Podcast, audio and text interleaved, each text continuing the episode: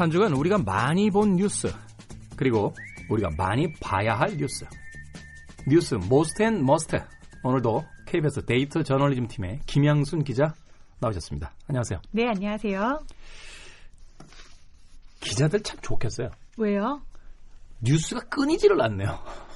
우리나라 참 다 보도를 못해서 그렇지 뉴스 생산량은 인구 비례해서 보면 전 세계 최고인 것 같아요. 전 세계 최고일 것 같아요. 뉴스 소비량과 뉴스 생산량에 있어서 그 직업인으로서의 기자로 보자면은 뉴스가 없는 날은 사실 그런 얘기도 하거든요. 어디 불 안 나냐 이런 얘기도 해요. 네. 근데 물론, 그런 물론 농담이죠. 네, 네네. 그럼 물론 농담이지만 요즘에는 그런 저희 정말 10년 전에 그런 얘기를 했는데 그 10년 사이에 그런 얘기를 한 번도 안 했어요. 너무 뉴스가 많아서 음. 그 10년만큼 매일매일 더 파란만장하고 진짜 그걸 어떻게 설명해야 될지 앞으로 더 심해지면은 기자 그만둬야 될 것 같아요. 너무 힘들어서. 그렇죠. 이게 뉴스가 어 그러니까 사실 채널, TV 채널에서 특히 이제 느끼게 되는 건데 그 많은 채널들이 다 뉴스 프로를 하루 종일 하는 듯한 그런 인상을 받거든요.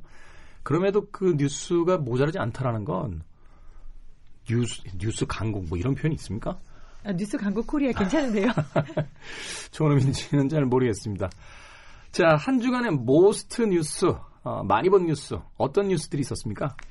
네, 많이들 보셨을 거예요. 우리 프로그램 이름이 시대 음감이잖아요. 네. 정말 이렇게 한 시대가 저물고 있다라는 뉴스 보셨을 거예요. 이희호 여사 별세 소식이 있었어요. 네. 고 김대중 대통령의 동지로 살았던 향년 97세로 이제 하늘나라로 가서 근데 평생의 연인이자 평생의 동지였던 DJ를 만났다라고 생각이 되고요.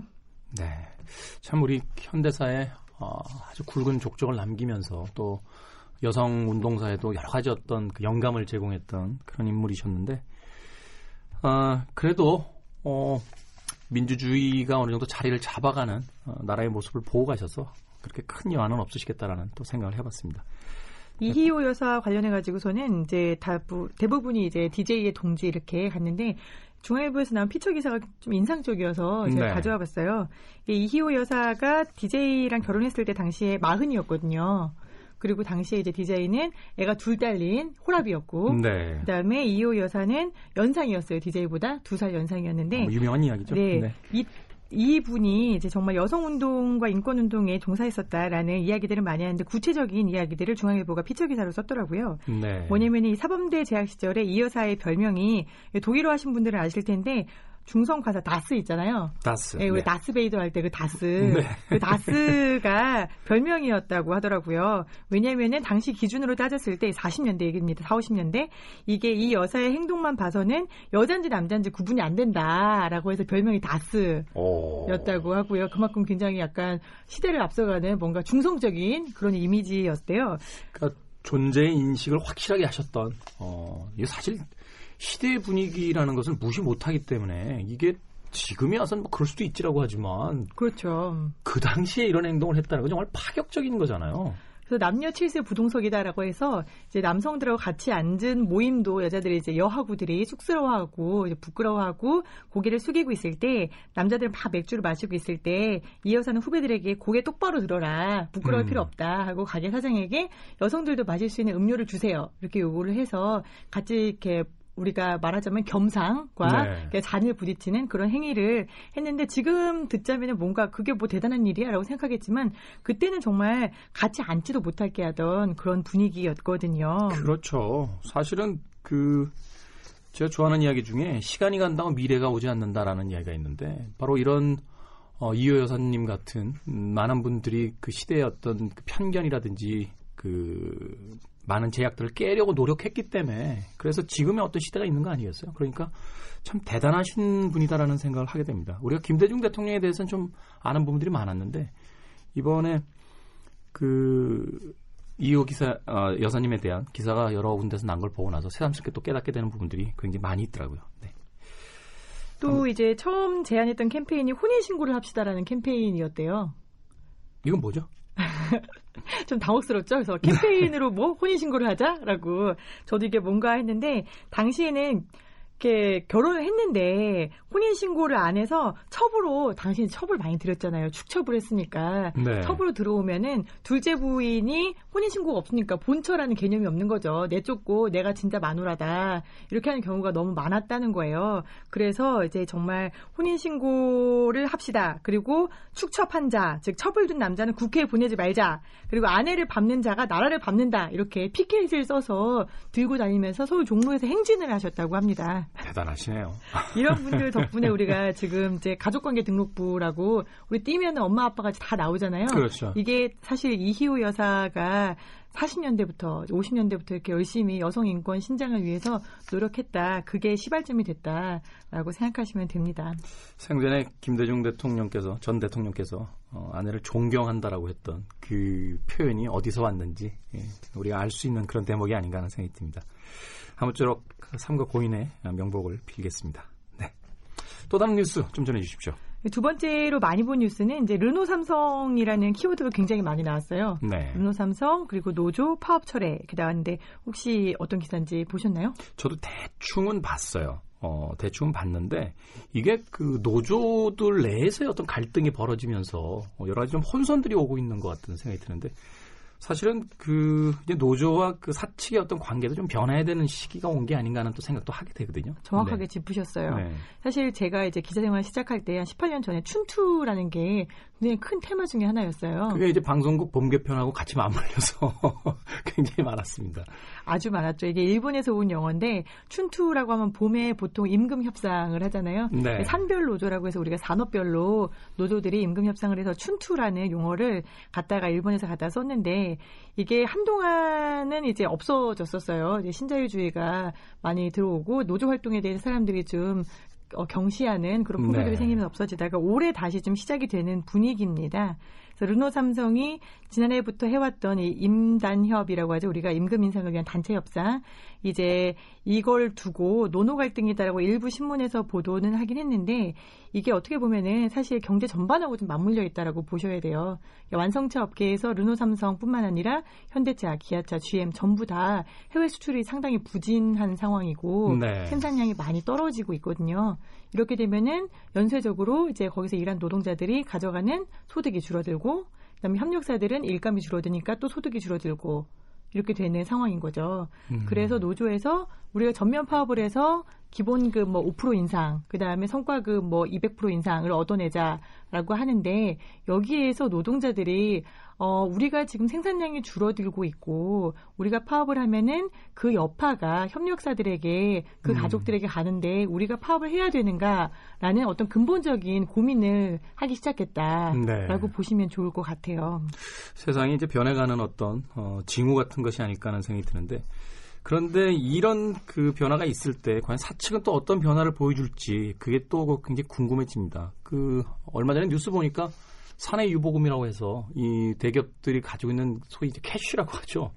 현금이 역대 최고치를 가지고 있다라고 하는데 어, 그런 어떤 내부적인 상황은 고려하지 않은 채 지금 수출이 잘 안 된다라고 해서 뭐 그 노동자들을 해고한다든지 뭐 임금을 바로 삭감하는 조치를 한다든지 이런 조치들도 과연 맞는 건지에 대해서 한번 좀, 좀 생각해 봐야 되는 게 아닌가 하는 생각이 들거든요. 맞아요. 정확하게 짚으셨어요. 지금 사내 유보금이 진짜 가장 높은 수준인데 이게 기업들이 투자를 안 하는 이유가 경제가 안 좋아지고 있다는 징후가 곳곳에서 보여지고 있고 세계 경제가 안 좋아지는데 우리가 투자를 하면 나중에 그걸 회수를 못 한다라는 불안감 때문에 투자를 안 하게 되고 그러면은 거기에 대비해서 노동자들이 가져가는 돈은 줄어들고 말씀하신 대로 해고나 이런 여파로 이어질 수 있게 되는 거거든요. 근데 이런 부분에 대해서 사실 마르크스가 얘기했었던 게 어떻게 보면 노동자들이 일을 하고 거기에서 잉여 소득이 생산이 되는데 그 잉여 이익을 노동자들은 가져가지 못하고 자본가들이 가져간다라는 네. 문제 의식을 갖고 시작을 했던 건데 이거를 우리나라나 이제 다른 선진국은 경사노위 즉 정부가 들어가서 중간에 어느 정도의 포션은 노동자에게 돌려줘라라고 중재를 네. 하고 있는 그런 역할을 하는 거죠.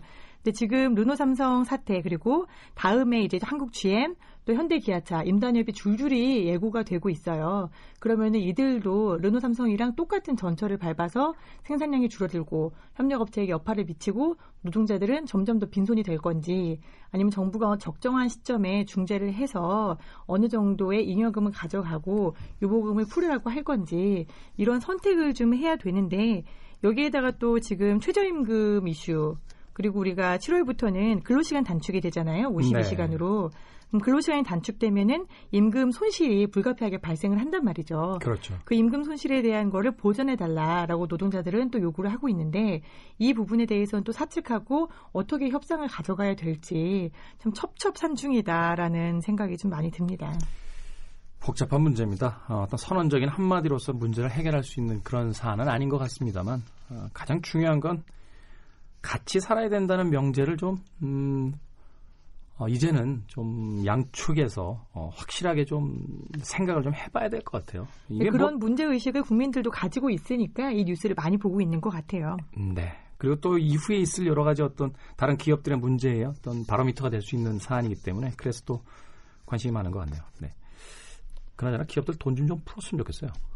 그러게 적정하게 지금 고용도 좀 하고 그러면 좋을 것 같은데 말이죠. 기생충이라는 영화 보면서 가슴이 제일 먹먹했던 게 그 가난한 자와 그보다 더 가난한 자의 싸움이잖아요. 어, 사실은 어, 그 영화의 가장 어떤 핵심적인 주제가 스포일 하시는 건가요? 지금 안 보신 분들도 많을 텐데. 아 그래요? 어, 아니 뭐 이 정도도 못 하나요? 아 거기에 가난한 자의 가난한 자가 한 명 더 나온다라는 부분 700만이나 봤는데 이것도 아, 스포일, 스포일러인가요? 어찌됐건 예, 예, 뭐 그런 좀 씁쓸함이 있네요. 네. 자, 아, 또 다른 뉴스 있습니까? 어, 우리가 U20 축구가 지금 뭐 잘 나갔어요. 사상 처음으로 결승까지 진출했다라는 뉴스 많은 국민들이 많이 보셨고요. 그리고 제일 많이 봤던 뉴스는 사실 제가 지난주에 전해드리지 못했던 전해드릴까 말까 좀 고민을 하다가 전해드리지 못했던 뉴스였는데 그 제주도에서 있었던 남편 살해 이제 고유정 씨라는 네. 실명과 이제 얼굴까지 공개가 됐죠. 36살 여성의 어떤 엽기적이고 잔혹한 범행 수법과 그다음에 어떤 아빠의 이야기 이런 그 기사가 굉장히 트래픽이 높았습니다. 음. 근데 이게 그 이후에 뭐 어, 어떤 반전이 있다거나 새롭게 밝혀진 사건이 그렇게 많지 않았음에도 불구하고 뉴스가 너무 많이 나오는 거 아닙니까? 사실 이제 관심이 있기 때문에 뉴스를 많이 내보낸다라고 이야기할 수 있지만 그 미디어의 어떤 지면이라든지 방송 시간이 제한돼 있기 때문에 어떤 특별 특정한 뉴스를 과도하게 낸다는 건 이제 보도돼야 될 뉴스가 또 보도가 안 된다는 뜻일 수도 있을 것 같은데.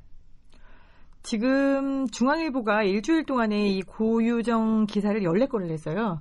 아시아 경제가 11건, 국민일보가 10건, 이렇게, 이렇게 보면은 사실 새롭게 밝혀진 내용이 없거든요. 네. 근데 언론사들이 이 기사의 소비량이 많다라는 부분을 빠르게 캐치하고 정말 어떻게 보면은 그 남편, 그 남배 남편이 일했던 대학원의 어떤 후배들, 그다음에 그 고유정 씨의 동생 이렇게 주변 사람들을 탐문하고 여기에 대한 가십 기사들을 음. 굉장히 많이 내면서 비슷비슷한 기사들이 쏟아내는데 이, 이 문제는 비슷비슷한 기사들이 또 잘 팔려요. 그렇겠죠. 그뭐 전형적인 어떤 그 용어가 있죠. 옐로우 저널리즘이라고 해서 그 선정적인 기사들을 계속 내보내면 어느 정도까지는 또 대중들이 그 선정적인 기사들을 또 소비를 하니까. 근데 이렇게 되면 결국 기사 장사하는 거 아닙니까? 장사입니다. 정확하게 네. 장사 맞고요. 이 기사를 안 쓰면 사람들을 안 볼 것 같아요, 저는. 없으면 굳이 찾아서 볼 것 같지는 않은데, 어, 언론사들 조금 더 각성하시길 바랍니다. 이 방송 듣고 계시죠? 중앙일보 사장님 좀 각성하시고요. 네. 너무 가십으로 소비하는 행태가 문제입니다. 네. 우리가 꼭 알아야 될 뉴스가 있습니다만 아, 그렇지 않은 뉴스들까지 이 자극적인 그 수, 사들을 동원해서 어, 뉴스들을 생산해내는 것에 대해서 한번 좀, 어, 좀 자중들 좀 했으면 좋겠어요. 어. 그래서 사실은 뭐 이 뉴스에 대한 이야기는 아닙니다만 별것도 아닌 일이 뉴스의 양 때문에 굉장히 큰 일처럼 느껴지게 되는 경우도 생기게 되고 또 굉장히 중요한 일인데 뉴스량이 적다 보니까 별일 아닌 것처럼 넘어가게 되는 경우도 있잖아요. 그런 균형 감각을 좀 가져주셨으면 하는 생각이 듭니다. 자, 이번 주에 must 뉴스, 어, 꼭 한 번쯤은 봤으면 하는 뉴스. 자, 어떤 뉴스입니까? 네, 저는 이제 개인적으로 이제 18년 차 기자인데 이 정도 되니까 어떤 기사를 써야 되느냐에 대한 고민을 정말 많이 하거든요. 그래서 저는 참여에 대한 기사를 좀 많이 쓰고 싶다라는 생각을 해요. 참여? 네, 정치 네. 참여. 그리고 어떤 예산이나 아니면 내 세금에 대한 부분을 사람들이 작게는 내가 낸 관리비가 어떻게 쓰이는지부터 크게는 내가 낸 세금이 어떻게 쓰이는지 그다음에 내가 뽑은 교육 감이 잘 하고 있는지 음. 이런 거에 대한 참여를 사람들이 하지 않으면은 결국에는 저 같은 언론인만으로는 세상을 변화시킬 수 없다. 정치인으로는 불가능해 보이고요. 그렇죠. 그래서 그런 생각이 좀 많이 들어서 그런 기사들을 좀 많이 쓰려고 노력을 하고 있는데 오늘 가져온 뉴스도 좀 딱딱합니다만 예산 관련 뉴스를 좀 가져와 봤어요. 예산 관련 뉴스요. 네. 한국경제에서 시리즈로 연재하고 있는 구멍 뚫린 재정이라는 연속 기획이에요. 우리 재정에 뭐 구멍이 뚫렸다는 게 하루 이틀 얘기도 아니고 계속 나오는 얘기인데 그 중에서도 제가 이것도 문제의식을 갖고 들여다봤던 부분이 지방, 지방교육 재정 교부금이라는 게 있거든요. 네. 이게 뭐냐면은 교육비예요. 교육비인데 세금을 내면 우리가 이거를 일정 부분 교육비로 준단 말이죠. 교육 예산으로요. 근데 교육청들이 다 지방에 있잖아요. 서울지방교육청, 그다음에 뭐 이제 경기지방교육청 이러다 보니까 각 지방에다가 이 교육비를 써라라고 교부금을 줍니다. 네. 근데 이게 학생 수가 많이 줄었잖아요. 많이 줄, 최근 많이 뭐 줄었죠? 굉장히 많이 줄고 있다고. 네. 전국의 초중고 학생이 2009년 744만 명이었는데 10년 만에 이제 546만 명으로 200만 명이 줄었어요. 와, 엄청 줄었네요. 네, 거의 27%가 줄었어요. 허허. 그럼에도 불구하고 정부가 전국 시도교육청에 지급한 이 지방교육재정 교부금이 큰 폭으로 늘었어요. 얼마냐면은 10년 전에는 30조였는데 이번에는 55조, 55조. 80%가 늘었어요. 물가 인상률을 생각을 해도 오, 많이 많이 올랐군요. 네. 학생 수는 27%가 줄었는데 교부금은 80%가 늘어난 거예요. 그러네요. 약간 어, 수치적으로 잘 그 맞지는 네. 않네요. 네. 우리가 생각해 보면은 이게 무상급식도 하고 하니까 또 애들한테 그동안에 우리가 좁은 교실에서 앉혀놓고 교육을 시켰으니까 교육의 질이 좀 좋아졌겠지라고 네. 생각을 하고 그게 그렇게 갔으면 좋을 텐데 구조적으로 이 예산 편성이 증가한 거는 그렇게 쓰임새가 있어서 증가한 게 아니고요. 네. 우리나라 법상 내국세, 즉 우리가 국내에서 걷어들인 국세의 20%는 무조건 지방 교육재정 교부금 으로 배정을 해라라는 법이 있어서 그래요. 이 법이 있을 때는 분명히 이유가 있겠죠. 근데 그 법 취지는 사실은 이제 교육이 좀 약했던 시절에 그 교육을 좀 강화하기 위해서 강제로도 그렇게 좀 집행하도록 만들었던 것 같은데 그렇죠. 지금 사실 이제 상황이 좀 변하게 되면 이 법조문에 대해서 좀 한번 좀또 돌아봐야 되는 시기가 된 거네요. 이거 칸막이 예산이라고 해요. 우리가 예산처에서는 칸막이요. 예, 칸막이로 딱 20%는 누구 주고 30%는 누구 주고 이렇게 칸막이를 딱 세워놓고 준 예산이라고 해서 칸막이 예산이라고 하거든요. 근데 우리가 보통 이제 국회에서 예산 통과할 때 보면은 서로 뭐 자기 지역구 예산 가져가려고 뭐 용을 쓴다 이런 기사들을 보잖아요. 이게 사실 용처가 있으면은 거기에다가 합당하게 예산을 측정을 해서 얼마를 줘라라고 하는 게 정석일 텐데 이 지방에 주는 교육비는 20%딱 정해놓고 이건 너네가 알아서 써. 라고 주는 어. 돈이란 말이죠. 그러니까 이제 말하자면 부모님들이 어디다 쓸 거니 해서 그 용도를 맞춰서 돈을 주시는 게 아니라 10만 원 주고 네가 알았어 그렇죠. 이렇게 하는 경우라는 거죠. 그래서 애가 셋인데 10만 원을 줬어요. 그러면은 그 중에서 열심히 필요한데 찾아 썼겠죠? 근데 애가 한 명으로 줄었는데 계속 10만 원을 줘요. 음. 근데 그러면은 옛날에 썼던 그 항목보다 남잖아요. 그렇죠. 그럼 이거를 제대로 써야 되는데 여기에 대한 감시는 아무도 안 하고 있는 거예요. 음. 이게 학교에서 성면을 제거를 하고 있는 건지 아니면 애들 화장실 청소를 해주는 건지 아니면 책상을 하나 더 놔주는 건지 이런 부분에 대해서 너무 깜깜이라는 거예요. 예를 참, 들면은 네. 제가 저희 애가 이제 초등학생인데 그 학교에 있는 초등학교의 학생 수가 굉장히 많아요. 한 학년에 300명 정도가 되거든요. 네. 그러면은 이제 전체 다 합치고 교직원까지 합치면 2,000명이 넘어요. 근데 이 화장실이 너무너무 더러워요. 아이들이 그래서 학교에 가면 화장실에 안 가요. 특히 여자아이들은 그 어릴 때부터 환경 바뀌면 화장실 잘 못 가잖아요. 특히 어린애들, 특히 1학년부터 3학년 아이들은 학교에 가면은 화장실 안 가고 참았다가 집으로 막 뛰어와가지고 화장실을 가는 거예요. 참. 근데 교육 재정 교부금이 이렇게 있으면은 이걸로 사람들을 더 써서 화장실 청소를 좀 더 자주 아이들이 많은 학교에는 하게 해야 되는 게 맞는 거 아닙니까? 이 돈을 안 쓰면 어떻게 됩니까? 그럼 그냥 꿀꺽 하는 겁니까? 아까 말씀하셨던 기업의 유보금처럼 이거를 쌓아놓는 거예요? 쌓아놔요. 참. 왜 그, 어, 지역의 어떤 예산 같은 경우는 중앙정부에서 이제 내려다 주, 내려 보내줄 때 남으면은 그 쓴 것만 기준점을 잡아서 왜 내년 배정이 된다라고 해서 그렇죠. 한동안 연말에 왜 보도블록 엄청 깔았잖아요. 맞아요. 다 써야 된다고 하고. 그렇죠. 이것도 거꾸로군요. 거꾸로예요. 하다못해 기초자치단체에서는 돈을 어떻게든 쓰려고 보도 블록이라도 바꿔줍니다. 근데 교육청에서는 이 돈을 어차피 감시를 안 해요. 내가 밝힐 필요도 없어요. 그러니까 쌓아놓는 거예요. 오히려 다른 데 잘못 썼다가 이게 너네 왜 이런 데 돈 썼어? 라고 욕먹기는 또 싫은 거예요. 그러면 또 쌓아놓는 거예요. 돈이 가야 할 때는 막 널려져 있는데 거기 예산이 들어가야 할 구멍은 또 당국자들이 못 찾아요. 그런데 돈은 매년 80조씩 들어가요. 이런 일들이 벌어지면 또 그 중간에서 어, 이 돈에 욕심을 부리는 또 사람들이 생겨나기 시작할 것 같은데 예, 이건 정말 우리가 감시하고 어, 참여를 통해서 어, 강제해야 되는 어, 부분이 아닌가 하는 또 생각이 드네요.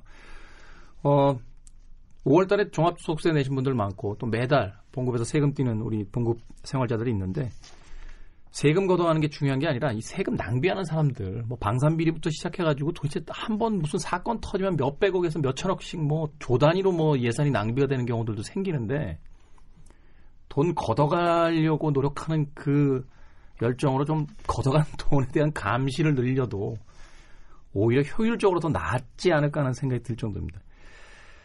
답답하네요. 네, 세금 문제만 나오면 답답합니다. 그래서 우리 어머님들 그리고 이제 교육에서 뭐 학군이 운영이 이런 거 하시는 분들 계시잖아요.